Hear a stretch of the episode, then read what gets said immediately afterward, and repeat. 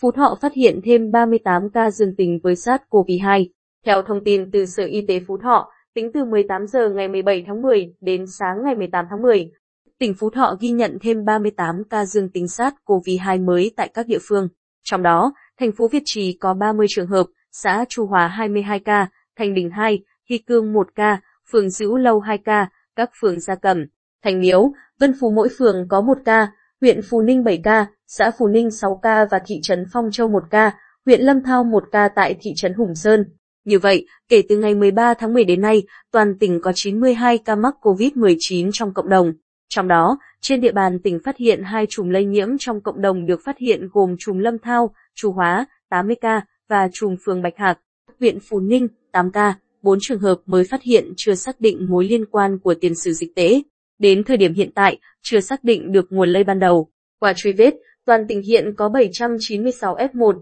2.835 F2 và 5.918 F3 đang được quản lý, theo dõi và áp dụng các biện pháp cách ly y tế phù hợp.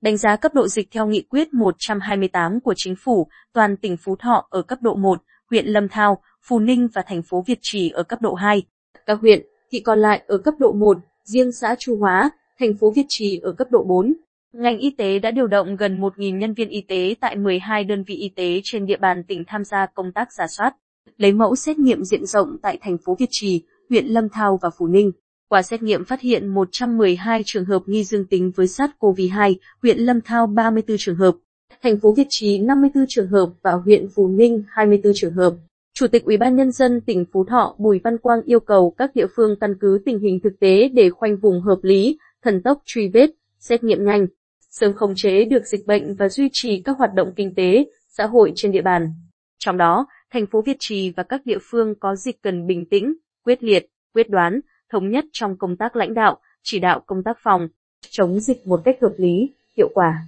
Tăng cường vai trò, trách nhiệm và công tác thực hiện của các tổ COVID-19 cộng đồng để giả soát kỹ lưỡng các trường hợp có yếu tố dịch tễ, tuyên truyền để người dân tự giác khai báo y tế, nâng mức độ cảnh báo cao nhất, điều tra, làm rõ nguyên nhân để lây lan dịch bệnh tại trường tiểu học Chu Hóa và trường trung học cơ sở Chu Hóa, thành phố Việt Trì, cương quyết xử lý kỷ luật nếu có sự không tuân thủ các quy định phòng, chống dịch. Ngành giáo dục cần chấn chỉnh lại công tác bảo đảm phòng, chống dịch tại các trường học và tăng cường các biện pháp phòng, chống dịch để bảo đảm môi trường học tập an toàn cho học sinh. Sở Y tế chủ động bám sát diễn biến tình hình, tham mưu đề xuất kịp thời các biện pháp phòng, chống dịch chủ động, hiệu quả, phù hợp với điều kiện thực tế, chuẩn bị các trang thiết bị cần thiết để có phương án xây dựng bệnh viện dã chiến số 2. Chủ tịch Ủy ban nhân dân tỉnh Phú Thọ cũng yêu cầu điều chuyển số lượng vaccine đã phân bổ cho các huyện, thị có nguy cơ thấp cho thành phố Việt Trì, huyện Lâm Thao và huyện Phú Ninh để khẩn trương tiêm phủ toàn bộ dân số trong độ tuổi tiêm chủng tại các địa phương đang có nguy cơ cao.